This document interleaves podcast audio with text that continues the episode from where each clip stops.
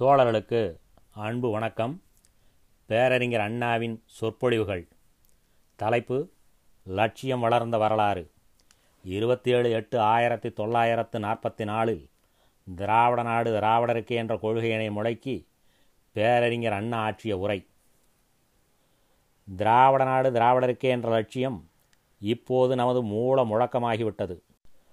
மற்ற பல பிரச்சனைகள் யாவும் லட்சியத்துக்கு துணை தேடும் அளவுக்கே கவனிக்கப்படுகின்றன.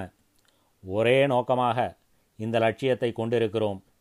திராவிடர் கழகத்தைச் சேர்ந்தவர்களுக்கு மத, சமுதாய, பொருளாதார பிரச்சனைகளிலே பல வகையான கருத்துக்களும் திட்டங்களும் உண்டு என்ற போதிலும் இவையாவும் இசைக்கு உள்ள சுருதி போல திராவிட நாடு திராவிடருக்கே என்ற லட்சியத்துக்கு தக்க விதமாகவே அமைத்து கொள்ளப்படுகின்றன. இந்த லட்சியத்தை நாம் கைவிடப் போவதில்லை என்ற நமது உறுதியை தெரிவிக்கவும், இந்த லட்சியம் நிறைவேறா முன்னம் இடையிலே வீசப்படும் சில்லறைகளைக் கண்டு திருப்திப்பட முடியாது என்பதை திட்டமாக தெரிவிக்கவும் திராவிட நாடு பிரிவினை நாள் கொண்டாட்டம் ஏற்பாடாகிறது.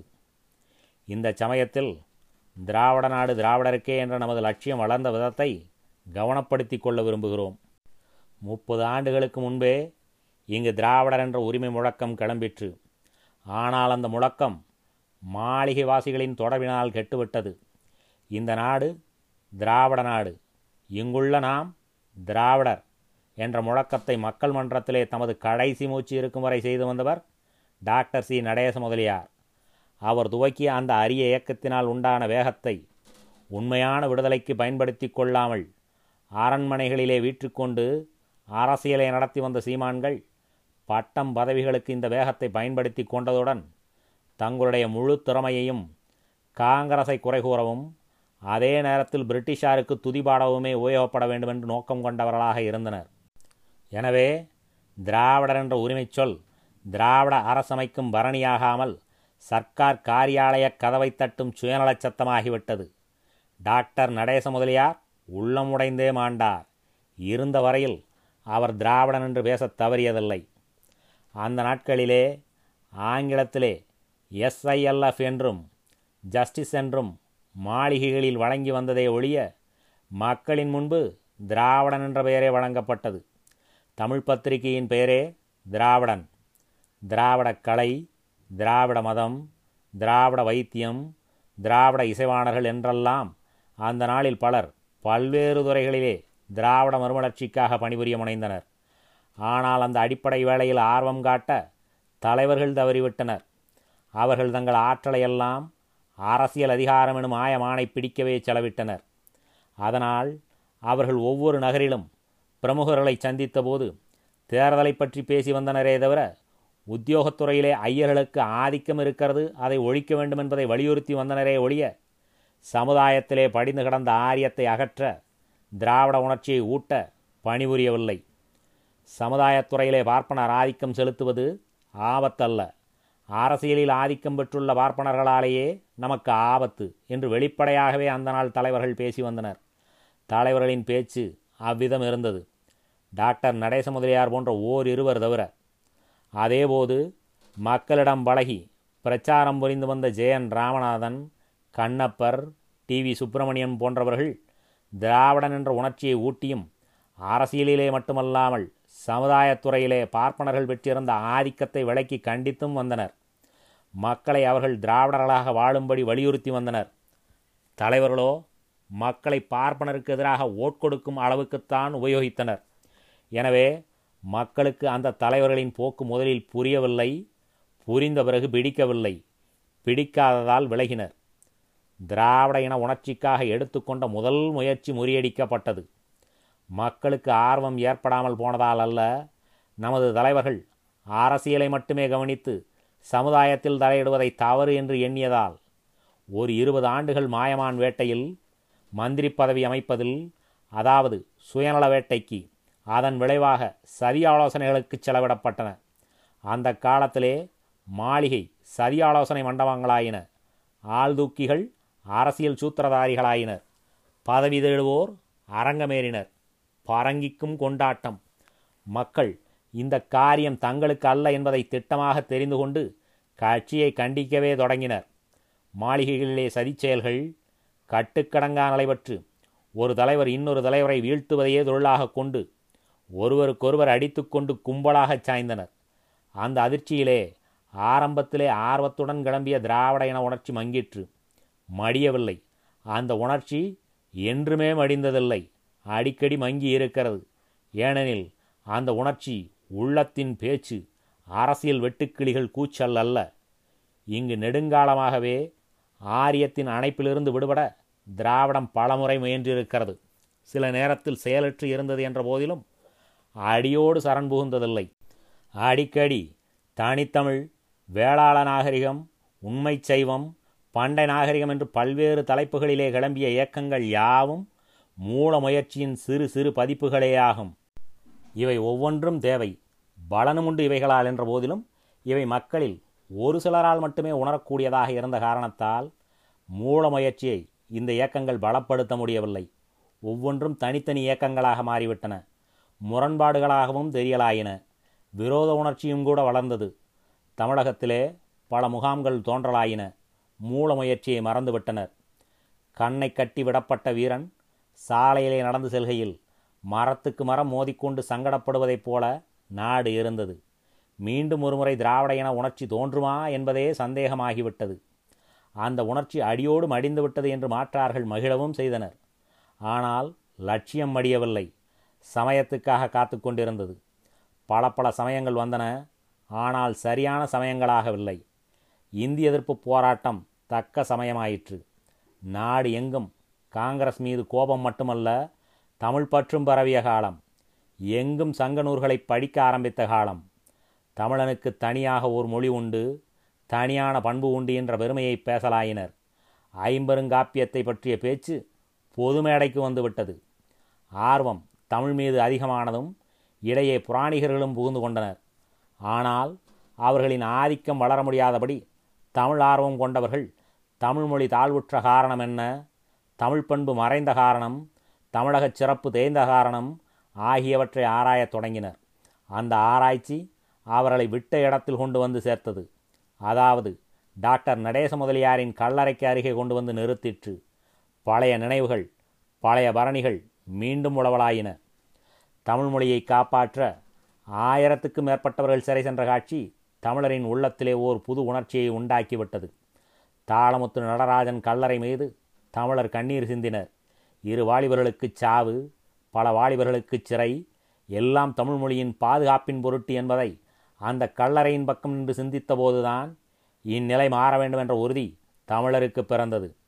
அப்போதுதான் தமிழ்மொழிக்கு பிற மொழியால் ஆபத்து என்று அலறுகிறாயே தோழனே, ஏன் வந்தது அந்த ஆபத்து, யாரால் வந்தது என்பதை எண்ணிப்பார். மொழிக்கு மட்டும்தானா? கலைக்கு, நெறிக்கு, பண்புக்கு, இனத்துக்கு, நாட்டுக்கு, உன் வாழ்வுக்கு ஆபத்து வந்திருக்கிறதே, அதை தெரிந்து கொண்டாயா? எவரால் வந்தது இந்த ஆபத்து என்பதை அறிவாயா? ஏன் வந்தது என்பதை யோசிப்பாயா? நான் கூறுகிறேன் கேள். தமிழ்நாடு தமிழனிடம் இல்லை, ஆகவேதான் தமிழனுடைய பொருள் தமிழனிடம் இல்லை. பிற நாட்டான் எண்ணுகிற எண்ணமெல்லாம் இங்கு இப்போது சட்டமாகி விடுகிறது. பிற நாட்டானின் பொருளுக்கு இது மார்க்கெட்டாகிறது. இந்நிலை மாற வேண்டும்.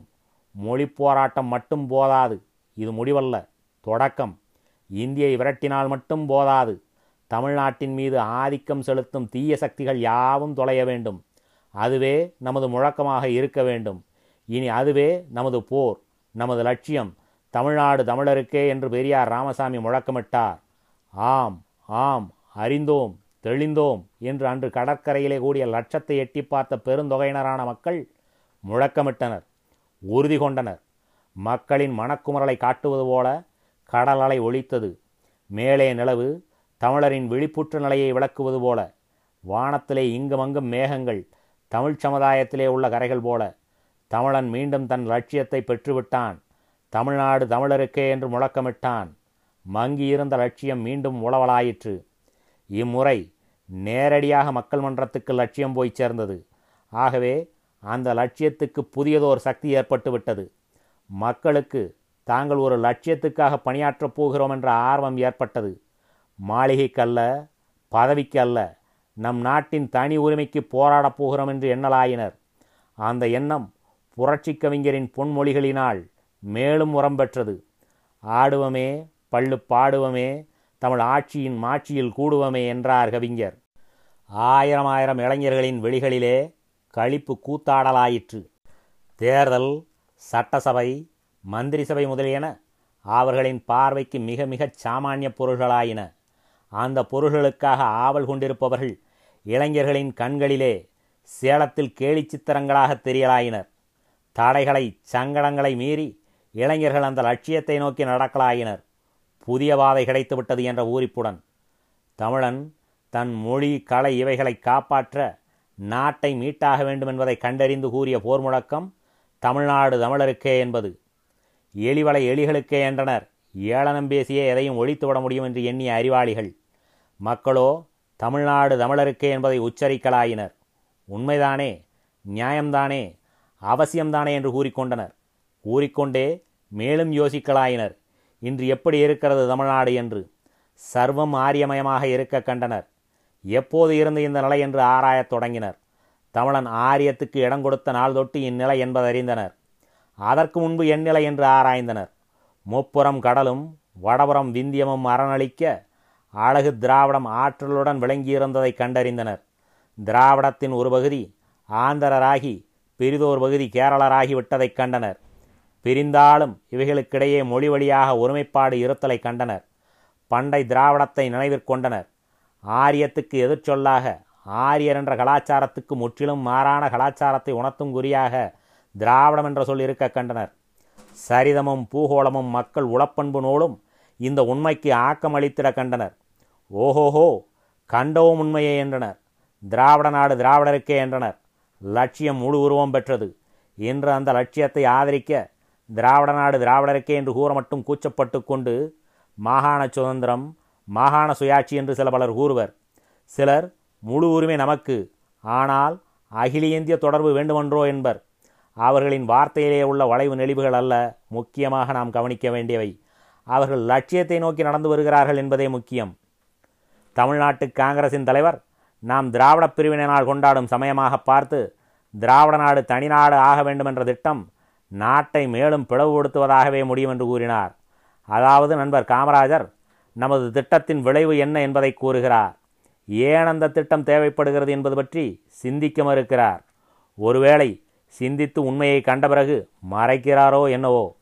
நமது விஷயத்தில் வடநாட்டு தலைவர்கள் குறுக்கிட்ட போது காமராஜருக்கு மேலிடத்தின் மீது எவ்வளவு கோபம் வந்தது.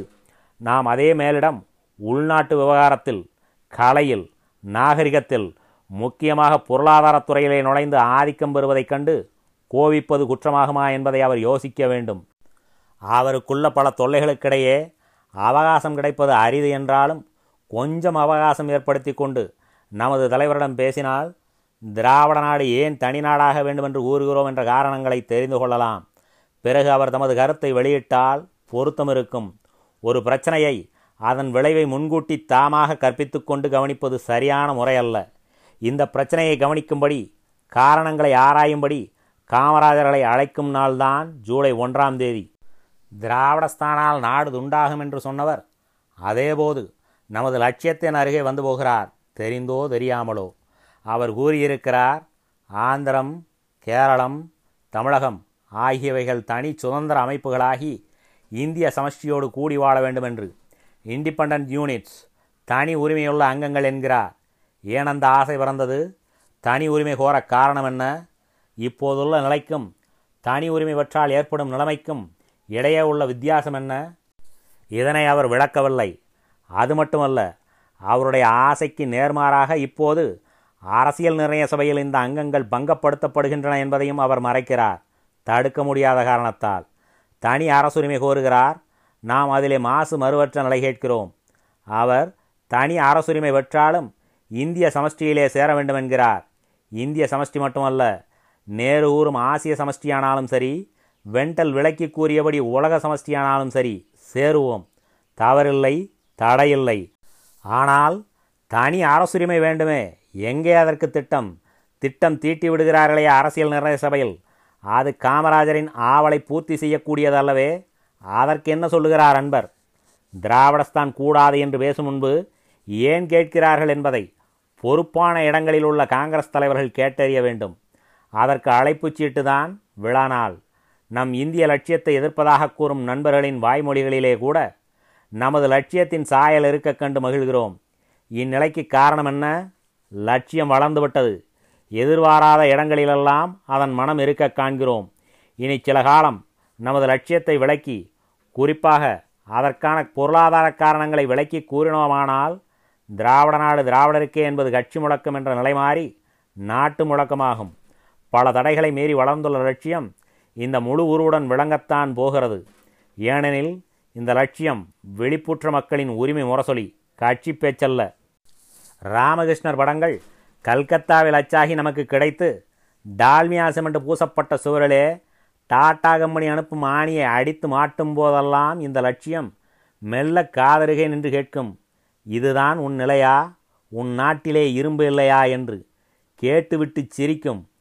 ஷோலாப்பூர் பம்பாயிலிருந்து வேட்டியும் சேலையும் லாகூருக்கும் பிஷாவருக்கும் போக முடியாததால் அதிகமாக இங்கே வருகிற போது லட்சியம் கவனத்துக்கு வரும். வங்காள ரசாயன சாலையிலிருந்து வெளிவரும் மருந்து வகை லட்சியத்தை கவனப்படுத்தும். வெளி உலகுடன் நடத்தும் வியாபாரம் கொள்ளும் தொடர்பும் விந்தியத்துக்கு மேலே உள்ளவர்களோடு முடிந்து விடுகிற போது லட்சியம் கவனத்துக்கு வரும். முதலில் கொஞ்சம் தயக்கம், பிறகு தைரியம் உண்டாகும். நாம் எதிர்பாராத இடங்களிலிருந்தெல்லாம் இந்த வடநாட்டு ஆதிக்கத்தை நம்மால் சகிக்க முடியவில்லை. திராவிட நாடு திராவிடருக்காக வேண்டும் என்ற லட்சியம் பேசப்படும். அந்த நாளை காணவே இந்த நாட்களில் ஏற்படும் இழிவுகளை, பழிகளை, எதிர்ப்புகளை, ஏளனங்களை சகித்து கொள்கிறோம், சகித்து கொள்வோம். நாமல்ல இதிலே முக்கியம், நாடு. நன்றி, வணக்கம்.